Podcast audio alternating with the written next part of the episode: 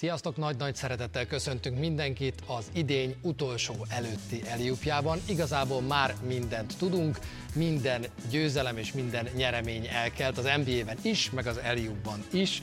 Úgyhogy Baskával nincs más dolgunk hátra, mint hogy a következő két hétben, most hétvégén és jövő hétvégén szombat este értékeljük a szezont. Ma elsősorban a nagy döntőre fogunk majd koncentrálni, és a nagy döntőben résztvevő csapatok jövőjére.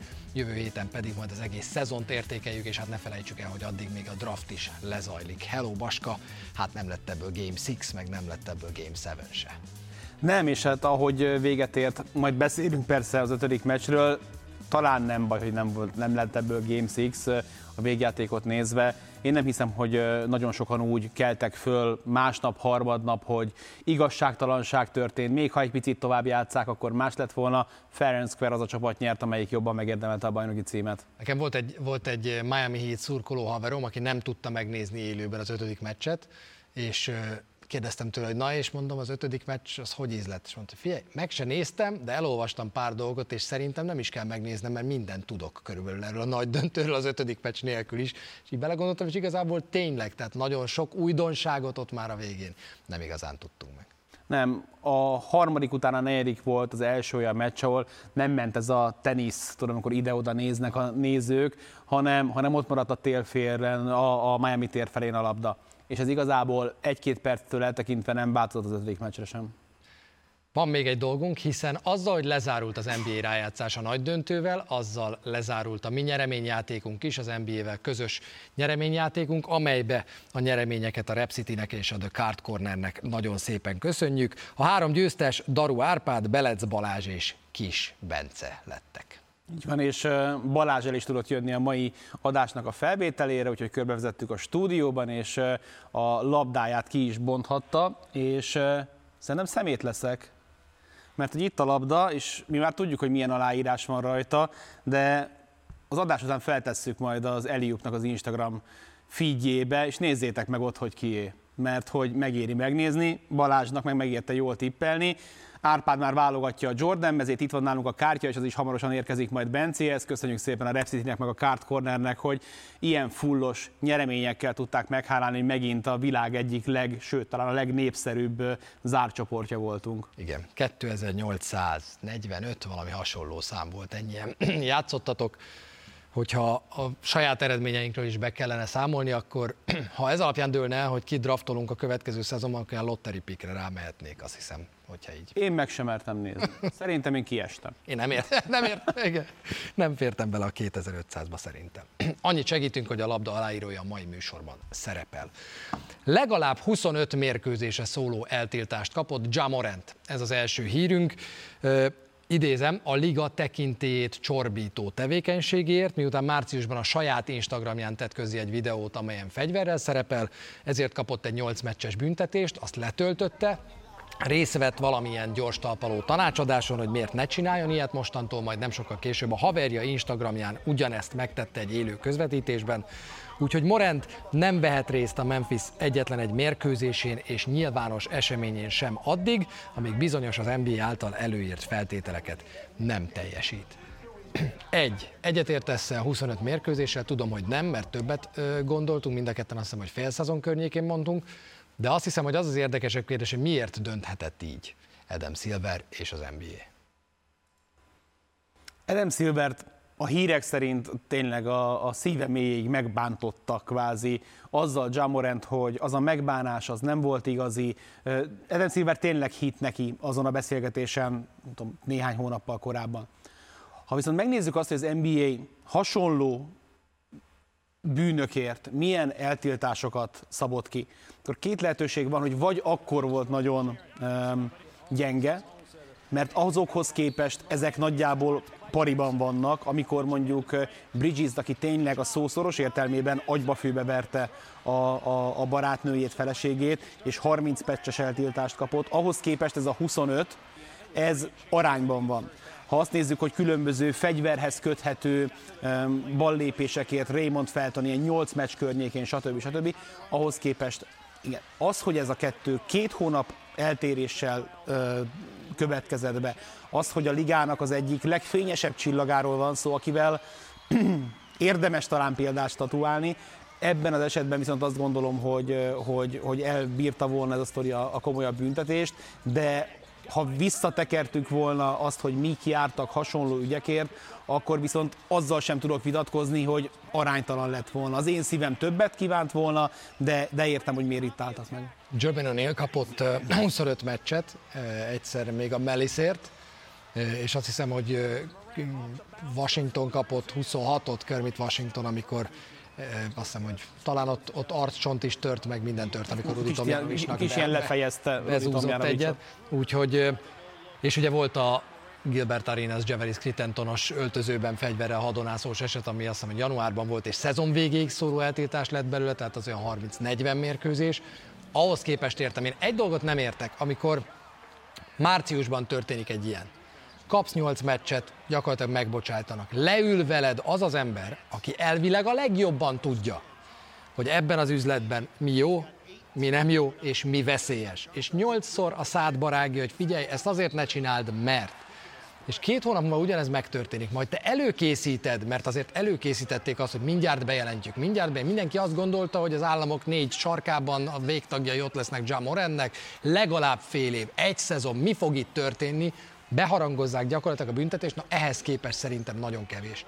És még egy eleme van, amivel én nagyon nem értek egyet, máshogy kommunikáltam volna, én azt mondtam volna, hogy decemberig semmi, tehát fél éves eltiltást kaptál, nem ezt a huszonöt meccset mondtam volna elsőre, és engem az zavar, hogy ezt nem mondták ki, hogy nem vehet részt edzésen. Tehát szerintem akkor még, még egy arányos és jó büntetésnek mondanám ezt, ha azt mondanák, hogy figyelj, addig te a csapat környékére sem mehetsz. De az, hogy ezt felpújítják úgy, hogy nyilvános rendezvényeken és meccsen nem szerepelhetsz, edzésen, hát általában ilyen esetekben engedni szoktuk azért, hogy ott, magyarul ott leszel a csapat edzésein gyakorlatilag. Hát jó, most, mostani menetrendeknek megfelelően négy edzésről maradt ki.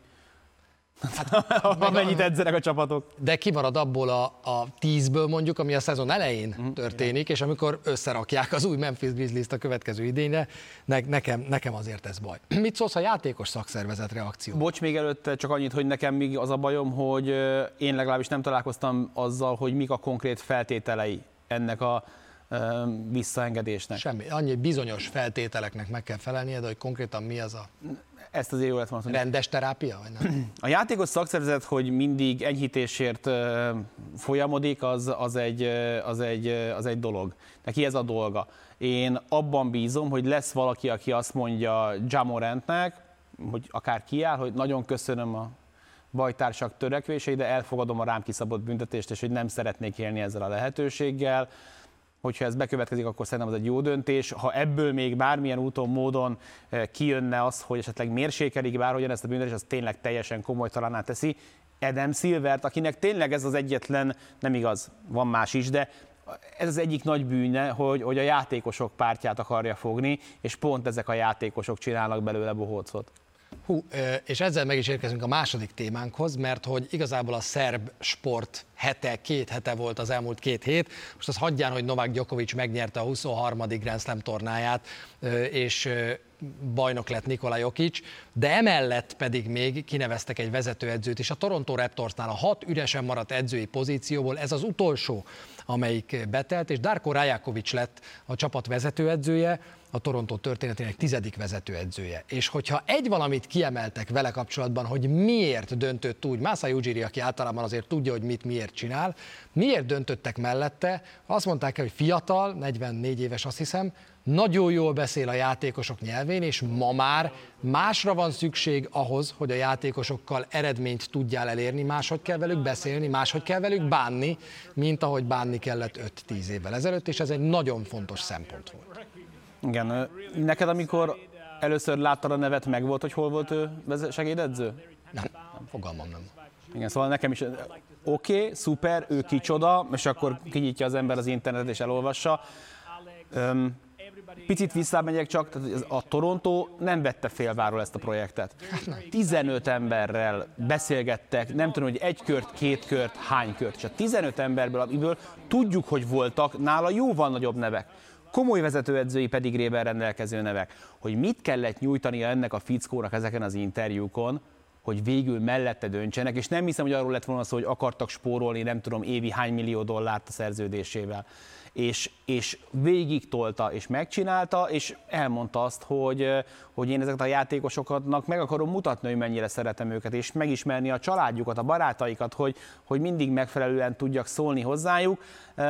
Azt gondolom, hogy, hogy Európában mindenképpen néhány vezetőedző, de talán néhány kemény vonalas régi edző is megmosolyogja ezt a hozzáállást, hogy, hogy az edzőnek kell oda édesgetni a játékosokat maga mellé, de, de úgy, tűnik, hogy, úgy tűnik, hogy itt tartunk.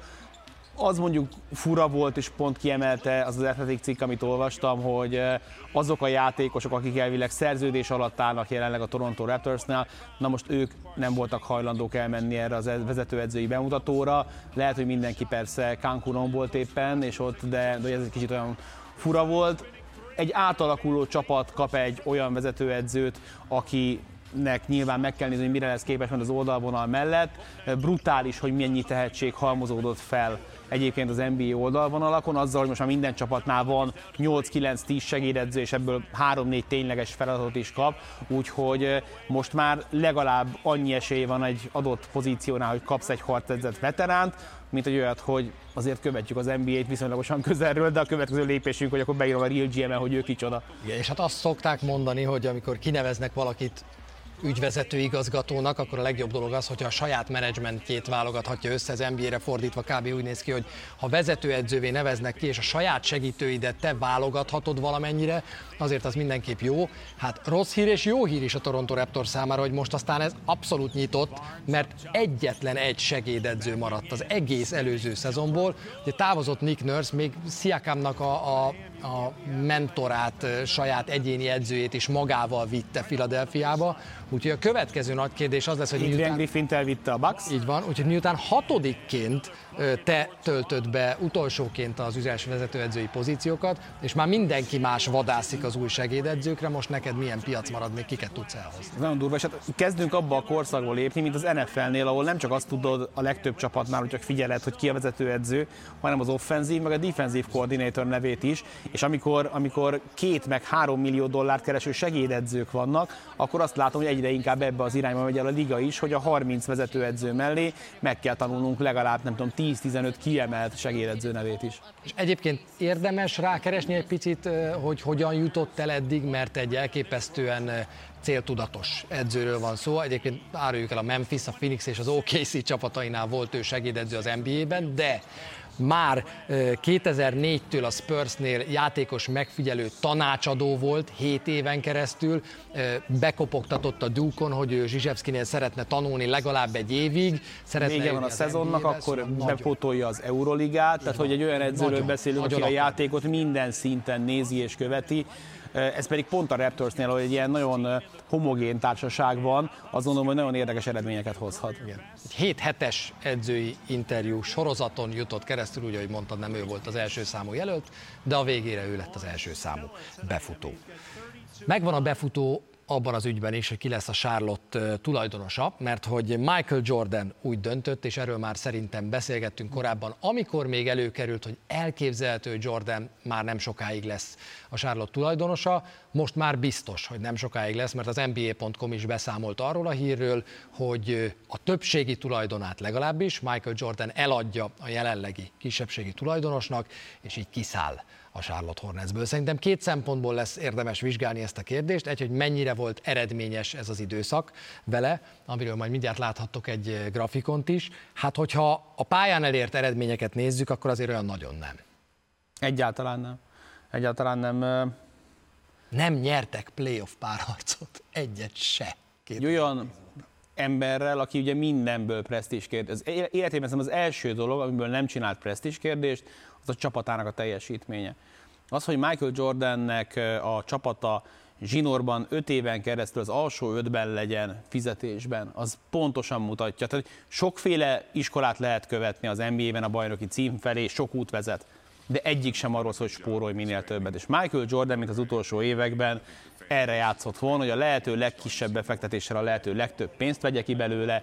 Maga az eladás ténye is azért egy brutális nyereség lesz, ugye néhány százmillióért szállt be, és ehhez képest most három milliárdra értékelték ugye a csapat egészét, ennek csak egy százalékát kapja meg, amennyit átad az új tulajdonosoknak. Én nem hiszem, hogy őt ezt, ezt, ez a dolog komolyan érdekelte volna. Nagyon jó volt, hogy ő közel volt, biztos, hogy a tulajdonosi találkozón neki a szavának súlya volt. Egyrészt azért, mert Michael Jordan, másrészt azért ki lehetett azért is a kirakatba tenni, mert a nagyon kevés színesbőrű tulajdonosnak volt az egyike, amelyekből most már többségi szinten egy sem marad az en bé á-ben, tehát bármennyire is kapálóznak, meg kapaszkodnak, hogy szerettünk volna női vezetőedzőt, meg szerettünk volna színesbőrű tulajdonosokat, most itt állnak és egyik sincsen. Ezt szerintem nem nagyon lehet fentről befolyásolni és, és, és átírni ezeket a, a, a törvényszerűségeket, de Michael Jordannek szerintem nagyon sok minden állt jól ebben az életben, a tulajdonosi, a többségi tulajdonosi szerep az nem ez volt.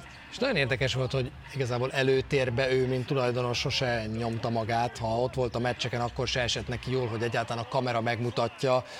Nem, nem igazán vágyta ő ezt, kétszázhetvenöt millióért vette, három milliárdra értékelik, ahogy Baska mondta, és direkt megnéztem, hogy hogy az elmúlt években hogy alakult egyébként a mérlege a Hornetsnek, mert azért ugye lehet mérni a pályán is az eredményeket, meg a, az anyagi sikerességet is, és tényleg az volt, hogy az első pár évben, miután átvette, még volt egy pici veszteség, pár tízmillió dollár évente, és aztán az elmúlt hét évben szerintem folyamatosan nyereséges volt ez a klub úgy, hogy tavaly már majdnem száz millió dollár adózás utáni eredménye volt a Hornetsnek, ami azért egyértelműen azt jelenti, hogy ezt a Ezt a, ezt a tulajdonrészt eladásra készítették, és szerintem már évek óta ő úgy volt vele, hogy most már ebből ő szépen lassan kiszáll. Csak azzal, hogy nem lépsz be a luxusadó szintre, évente súlyos tíz milliókat fizet vissza neked a liga, mint jól viselkedő csapat. Szerintem egyébként az is benne van, nekem volt ilyen főnököm régen, de ezt lehet, mert mondtam pont Michael Jordan kapcsán valamelyik Alley-oopban, aki az egyik fizetésigény, fizetés emelési igényemet úgy játszott, hogy figyelj, az én, korom, én a te korodban ennyit és ennyit kerestem. És mondtam, hogy oké, okay, de mi köze van ennek a mostani beszélgetéshez? És szerintem Michael Jordannek ez kifejezetten nehéz volt lenyelnie, hogy, hogy, hogy itt Lamelo Balloknak, meg Bridgesiknek, meg Haywardoknak annyi pénzt kell odaadnia, amiért ő annó a világ legjobb játékosa kellett, hogy legyen, és szerintem Ez, tehát ő nem tudta elengedni ezt a sztorét szerintem. Nem tudta elengedni azt, hogy hozzá képest az ő korában, tehát hogy már gé em-ként vagy játékos közelben ott a Washingtonnál is hibát hibára halmozott, hogyha emlékszel. A egy jó dolgot azért tudott itt is csinálni, amikor például nem ragaszkodott Kemba Walkerhez, akkor azért megköpködték a Hornetset, hogy nem lojálisak ahhoz a fickóhoz, aki all-star lett azért mégiscsak az ő mezőkben.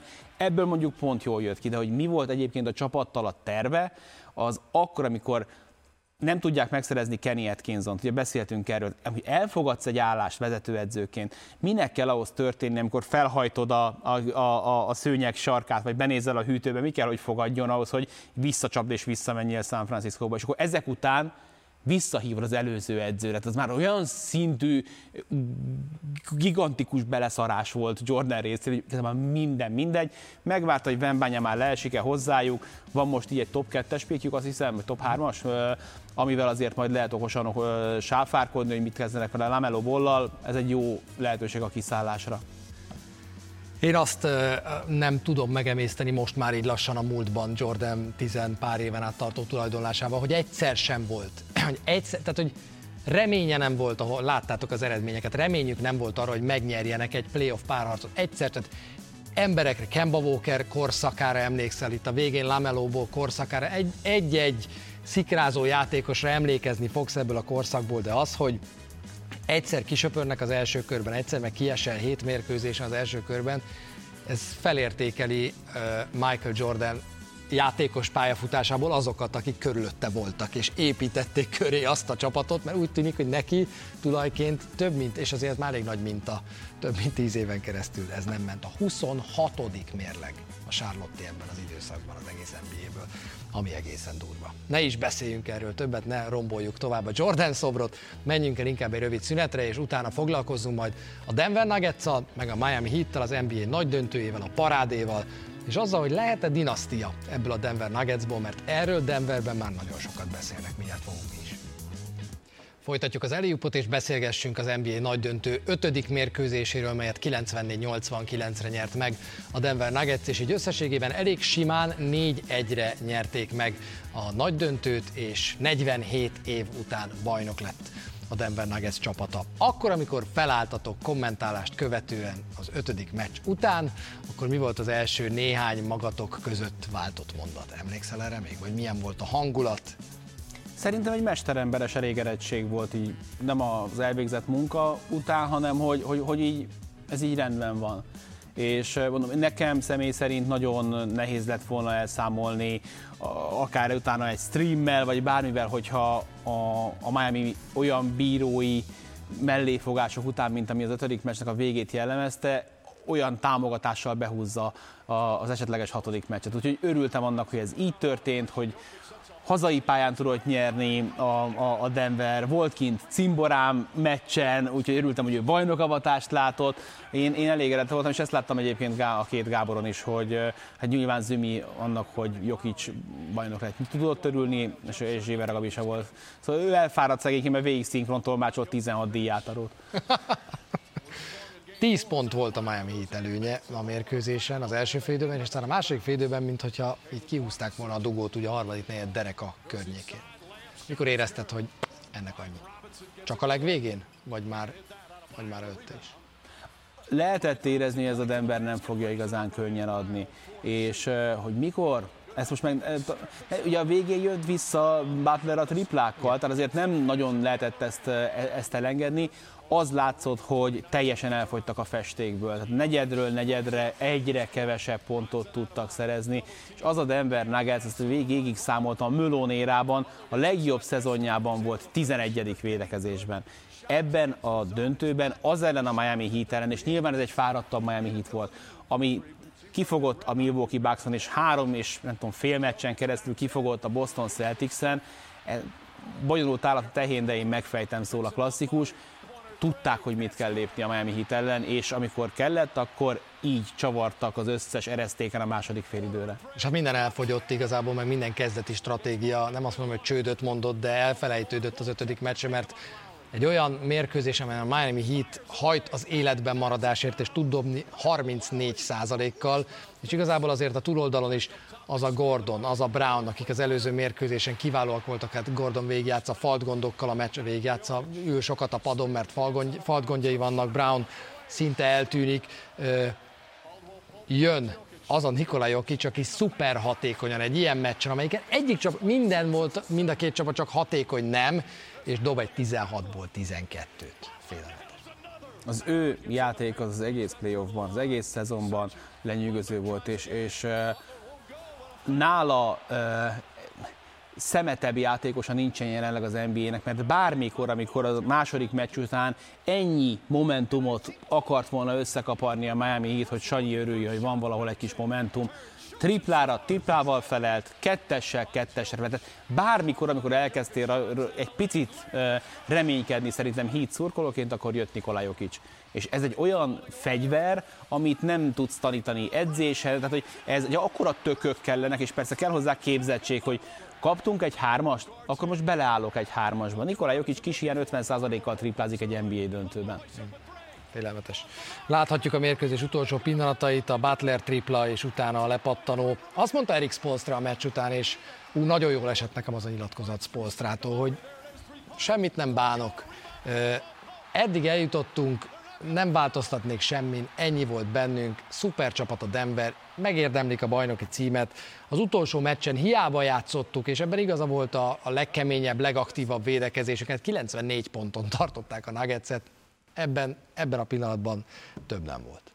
Ezt a múlt heti Alley-oopban nagyjából kiveséztük, de visszatérnék ide, hogy a Miami Heat a playoff végére pontosan eljutott oda, ahova az ember a playoff elején várta őket, hogy nagyon tudnak védekezni, de képtelenek pontot dobni. És azzal, hogy Jimmy Butler, Butler elfáradt, és negyedei voltak ebben a sorozatban, az, hogy Bam Adebayo hatékonysága a második meccs után az egy dugóhúzóba került, és onnantól kezdve neki is maximum negyedek voltak, és azok a játékosok, akikről korábban mindig nagyon nagy pofával elmondtam, hogy ugyan a szemétből kiturkált játékosokkal nem lehet bajnoki címet nyerni, és így mentünk előre, így, így próbáltam eltakarni az arcomat, és aztán végül végül csak elmaradtak a Vincent triplák, a Strus triplák, a Caleb Martin triplák, kijöttek a, a nagy igazságok valamennyire az en bé á-ben, mert a túloldalon meg egy klasszikus, nagybetűs, elképesztően példaértékű csapatépítés diadalmaskodott. Hatalmas sztori lett volna, hogy ez a Miami Heat nyer, de erre azt mondta volna, én azt hiszem, az en bé á társadalomnak az oroszlán rész, hogy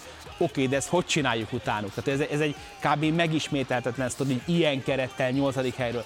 A Denver Nuggets példája az viszont egy nagyon jó minta lehet a következő évekre, hogy hogyan építs csapatot. Ugye beszélgetünk a Denver Nuggets és aztán a Miami Heat jövőjéről is majd, hogy merre tarthat ez a két hajó. Előtte azonban még egy picit szerintem pár mondatot a nézettségekről érdemes beszélni a tengeren túlon, mert azért az elmúlt időszakban mindenki számára, hogy a Covid után azért eléggé megbillent a hajó, és nem nagyon lehet tudni, hogy most a sportnézettség merre tart, meg a kábel tévé előfizetését hány ember mondja el Amerikában, és félt az en bé á szerintem, tartott ettől nagyon, ettől a nagy Celtics döntőtől. Lakers helyett. Celtics Lakers helyett kaptál egy döntőt, és a playoff egészét tekintve szerintem nagyon jó hírei vannak az en bé á-nek, hiszen az elmúlt öt év legnézettebb rájátszása lett ez. És a döntő az már nem, az egyértelműen nem hozta a várakozásokat, hiszen az elmúlt harminc évből a negyedik legalacsonyabb nézettségű en bé á nagy döntő lett ez. Ugyanakkor a visszaesés tavalyhoz képest nem rossz, és szerintem, ha az adatokat megnézik az en bé á-nél, akkor azt mondják, hogy uh-huh, körülbelül erre számítottunk, de a jó hír az az, hogy a playoff rendben van. Igen, tehát azt gondolom, hogy abban a korszakban, ahol jelenleg élünk, az, hogy egy Warriors Celticshez képest a legforróbb csapat, a legnagyobb vagy második legnagyobb tradícióval rendelkező csapatához képest egy, egy Denver Nuggets és egy Heat éppen hogy csak, vagy kevéssel marad el a nézettségtől, azzal szerintem bármikor kiegyeznek. Az első körben emlékez vissza a Warriors Kingsre, a második körben a Warriors Lakersre, azért voltak olyan párharcok, amik meg, meg tudták tolni a totál számokat. Itt van a bajnoki ünneplés még a mérkőzés után, az azt követő néhány pillanat. Hát a, a döntő utáni nyilatkozatok, sajtótájékoztatók, meg a parádé az mindig, az akkor is rengeteg érdekességet tartogat, hogyha Jack Grill is az en bé á-ben soha nem fog játszani. Döbbenetes ö, volt az, hogy Nikola Jokic milyen sajtótájékoztatót tartott a mérkőzés után. Elképesztő volt, hogy kinyílt Mike Malone. Nem is tudom, hogy hol kezdjük, a kedvenc pillanataidat mondd el, amiket, amikre, amikre úgy mindig fogsz emlékezni a Nuggets bajnoki címe kapcsán.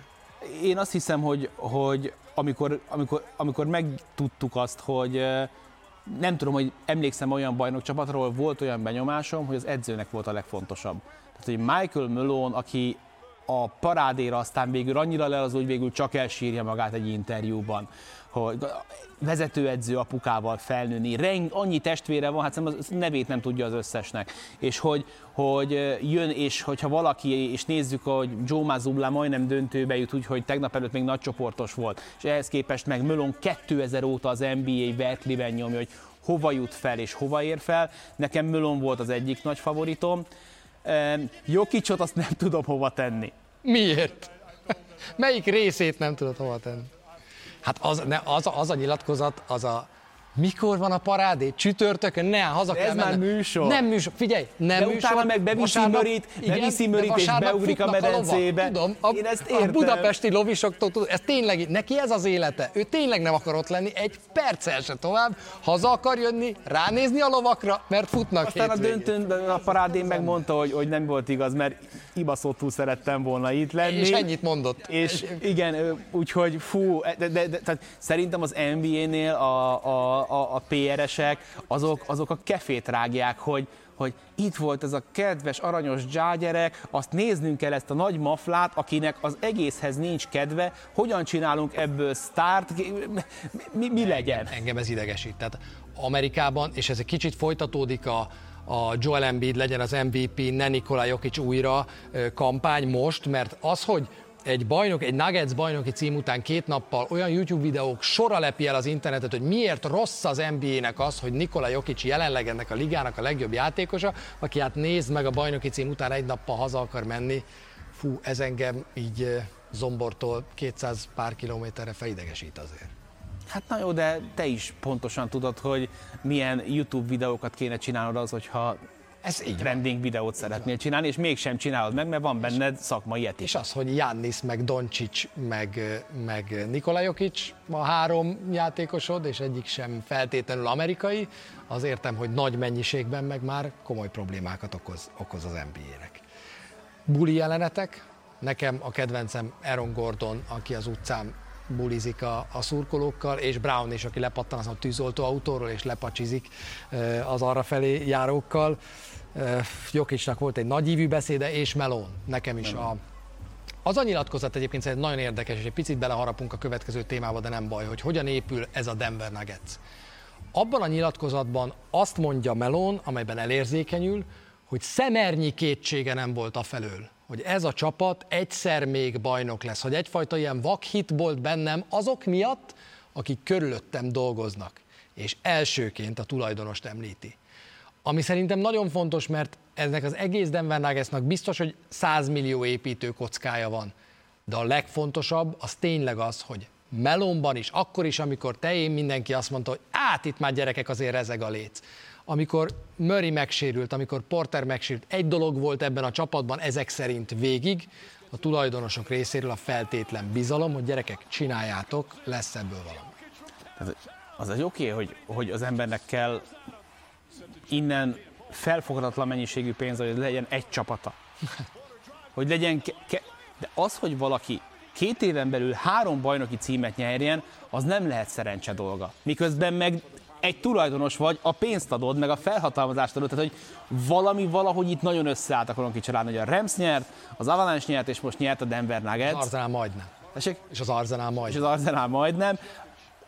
Hogy, hogy ezt hogyan tudod megmagyarázni, ennek egyszer utána kéne járni, aki ott van a közközben, hogy miben más tulajdonos ez a Kroenke család, mint, mint, mint bárki más az en bé á-ben. De, de, de valóban ez a csapat rengeteg potenciált mutatott fel, de, de valahogy rengeteg szakíró, és, és magamat is beleértem, Zeklót is beleértem, rengetegen szórtak változó mennyiségű hamut a fejükre. Zekló elmondta, hogy a Lakers ellen is, és előtte a Suns ellen is a Denvert hozta ki vesztesnek. Én a brekitemben a Suns ellen ejtettem ki őket, és hogy most visszanézve nem értem, hogy mi történik, és aztán végigvezettem én magamnak, hogy miért, Malone képességei, Murray sérülékenysége, Jokic védekezés, stb. És így pipálták ki az egészet. És valahol ez visszavezethető arra, hogy még nem tudom, hogy milyen lesz majd a hozzáállásom a jövő november-decemberi Alley-oopban, amikor majd összeírjuk a kis Google Docs-on, hogy mire beszélünk, és akkor reagáljuk túl a Boston jobb, jó, jó kezdését mondjuk.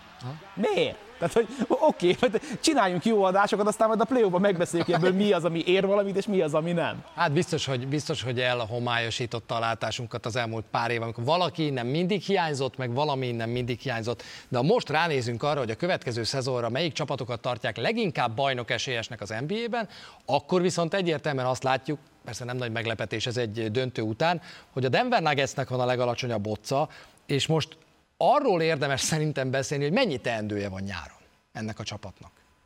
Mert ha megnézzük, ká cé pé, Murray, Jokic, Porter, Gordon mind harminc év alatti, mind szerződéssel bír, mind hosszú távra. Tehát igazából ennek a csapatnak a magjához nem kell hozzányúlni, a játszók közül Jeff Green el fog menni, Brownnak meg van egy opciója, amit Bruce, Bruce Brownnak van egy opciója, nem a Brownnak, hanem a Brovnak, amit nem fog valószínűleg lehívni, de azért a parádén mit kérdezett Brown a nézőktől? Még egy év jöhet. Tehát igazából egyértelműen vétette is, hogy maradni akar. Mikor volt olyan utoljára, hogy egy bajnokcsapatnak ilyen kevés teendője legyen? Nem tudom neked elmondani. Nincs. Ilyen nincs, ez nem normális. Hogy lehet, hogy, lehet, hogy a Bucks ennyire készen volt tavaly, nem tudom, vagy, vagy két év ezelőtt, hogy majdnem minden... Ott is elment egy Tucker meg, tehát ott, ott is voltak dolgok. Igen.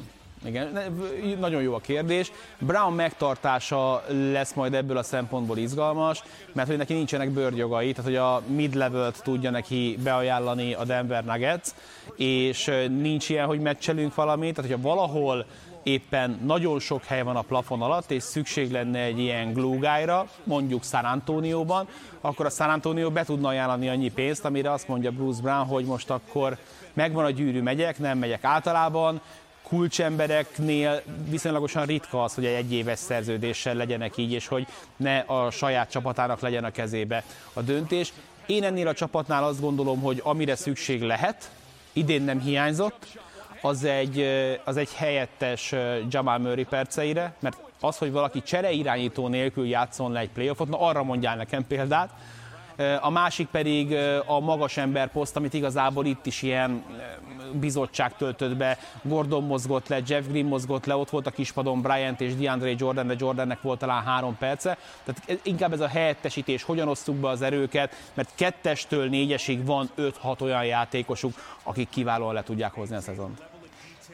Ami még meglepő volt, és a Denverrel kapcsolatban ezzel fejezzük majd be, az az, hogy valaki egy bajnoki cím után egyáltalán egyszer kiejti azt a szót a száján, hogy dinasztia. És azért, hogyha megnézzük Mike Malone-t, nem egyszer ejtette ki a száján azt, hogy dinasztia, kiejtette a parádén is, és, és azért nekem, nekem ez egy picit furcsa volt, nyilván az emelkedettség is beszélt egy picit belőle, de lehet-e ebből a Denver Nuggetsből dinasztia? Abszolút. Szerintem azért nem mondhatta ő ezt, mert a csapatnak a korfája, a struktúrája, a szerződés felépítése, az egy Brown-t kiszámítva, Bruce Brown-t leszámítva, minden adott ahhoz, hogy ez megtörténjen.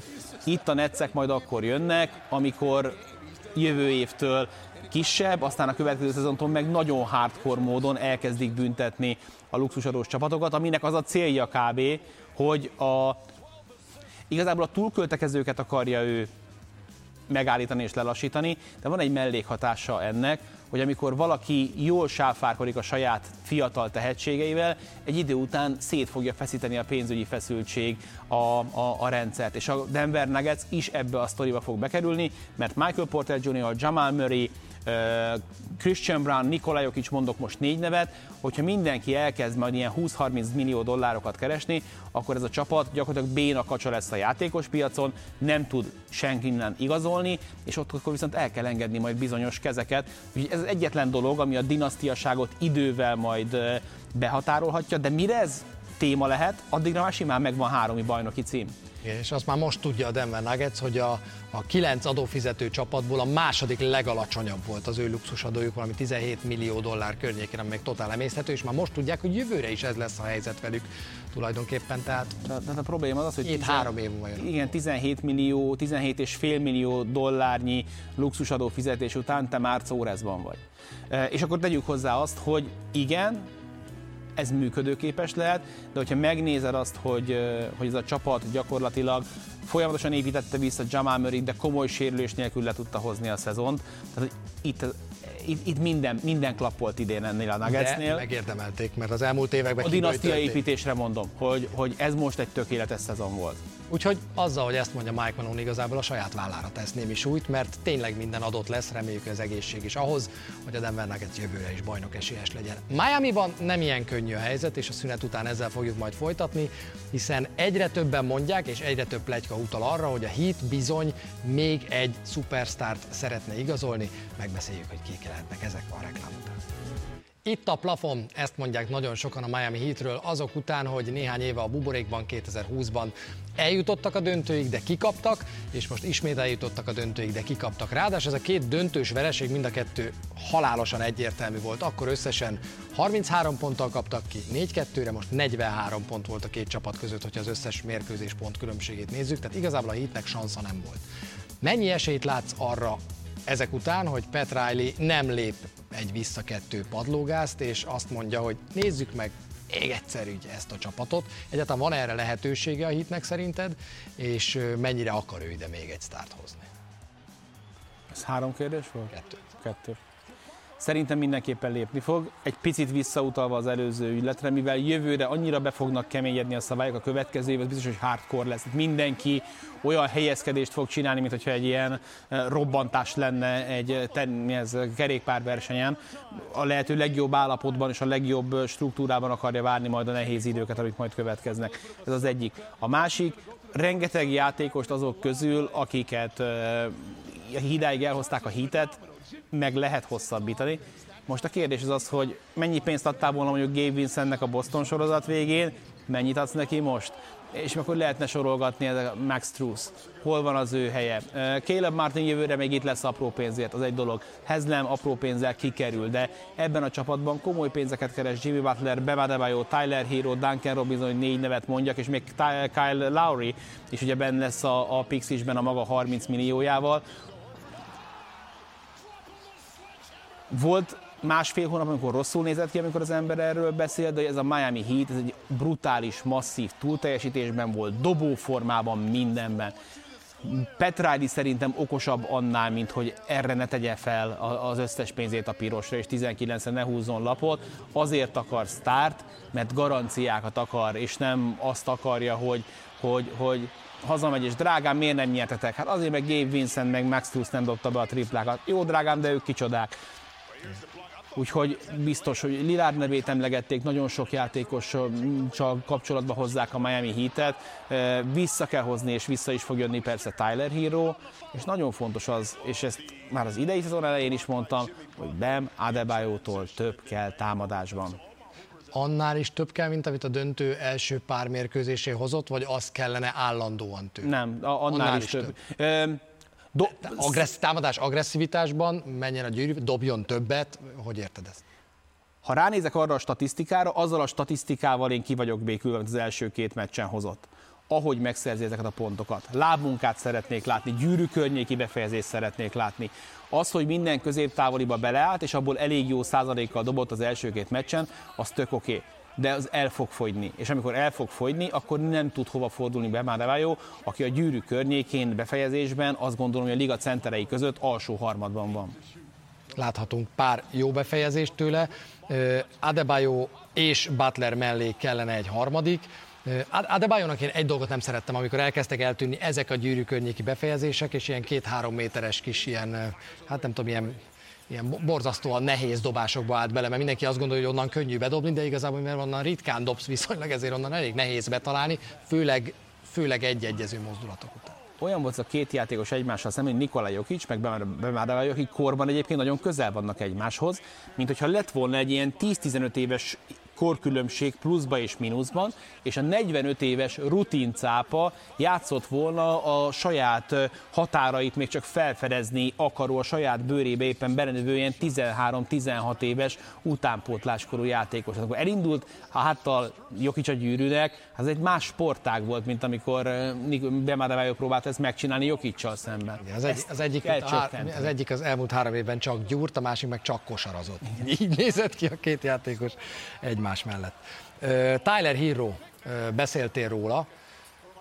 Herro az első, aki nagyon-nagyon sok trade pletykában előkerül rögtön az első napokban a Miami Heattel kapcsolatban Lowry mellett. Lowrynál ez pozitívum szerintem, mert azok után, hogy márciusban még arról volt szó, hogy majd valahogy kidobja a Heat, most már arról van szó, hogy értéket képvisel Kyle Lowry a piacon. Tyler Herroval kapcsolatban viszont az a probléma, hogy miután megsérült és nem tudott játszani végül az egész nagy döntőben, nem derült az ki, hogy mivel lett volna jobb ez a Miami Heat, ha ő van, és azt láttuk, hogy vannak a játéknak nagyon fontos elemei, amiben pedig nem lett rosszabb, annak ellenére, hogy Tyler Herro itt van. Azt hiszem, hogy itt a védekezésről beszélgetünk, amiben ő mindenképpen egy kockázat, vagy mindenképpen egy, ahogy Amerikában mondják, egy liability ennek a csapatnak, és azt mondják, hogy ha bárkire rámennek, legyen az Lillard, legyen az Bradley Beal, róluk hallottam eddig, akkor abban a csomagban Tyler Herro benne lesz. Mert Butler és Adebayo nem lehet benne. Most, hogyha valaki, tehát kell, kell, ezekért a játékosokért értéket kell adni, és ezek a csapatok azért már akár Bealről beszélünk, akár Damian Lillardról, mit szeretnél ilyenkor kapni? Fiatal tehetséget, start vagy draft setlit. És Herro a kettő között van, már nem a draft setli, hanem a fiatal tehetség és a sztár között. Úgyhogy nem lehet más. Szerintem Adebayoval is lehetne kampányolni, viszont akkor az a, az a, az a one-two punch az nem lenne meg a Miamiban. Herrónak kell ilyenkor a fenekére útilaput kötni. És azért érdekes, hogy Beal, Lillard került elő elsőként, meg még egy pletyka arról, hogy egyébként Pat Riley ajánlatot tett ám az utolsó napon még a trade deadline előtt Kyrie Irvingért is, mert csupa olyan játékosról beszélünk. Azért a Kyrie Irvingért, akiért annó Jamal Murrayt is szerették volna elcserélni, és azt mondta az ember, hogy no, no. Nem, nem, így van. Szóval, hogy csupa olyan játékosról beszélünk, akik egyébként amellett, hogy szupersztárok, azt tudják hozni a Miami Heatnek, aminek ennek a csapatnak szüksége van, és ami nélkül szerintem nem lehet kosárlabdázni. Tehát ha elképzel az ember egy átlagos Miami Heat támadást ebből a playoffból, akkor az vagy egy Jimmy Butler tempó, vagy egy Adebayo dobás valahonnan a gyűrű környékéről, vagy egy tripla, és nem jut eszedbe zicser, nem jut eszedbe betörés, nem jut eszedbe végigvitt betörés, amiből kosár születik, és mind a három játékos ebben tökéletes. És én azt se értem már, hogy eddig, hogy jutott el a Miami Heat a játéknak ezen elemen nélkül gyakorlatilag, de hogy egy ilyen szupersztárra van szükség, aki bármikor eljut a gyűrűig és be is tudja azt dobni, abban egészen biztos vagyok. De hát mind a három játékos alfaként érkezne, van, aki hiperalfaként érkezne, és egyébként ebből a szempontból a Butler-Lowry házasság elég jól sikerült, bár Lowrynak azért voltak mély pontjai. De mert pont ez a két játékos egyébként nagyon szuper jóban van egymásnak. Azért Irvinget idehozni Butler nyakára, Bealt vagy, vagy Damian Lillardot, arra nagyon kíváncsi leszek, hogy milyen az, amikor Butler mindig megérkezett valahol, ugye Bullsban fiatal volt, újonc volt, de megérkezett utána Minnesotába, Philadelphiába, egy kész kultúrába, és nagyon kilógott. És egy picit a Miamiba odament, mindenki nagyon fiatal volt, és ezt a saját fazonjára tudta szabni.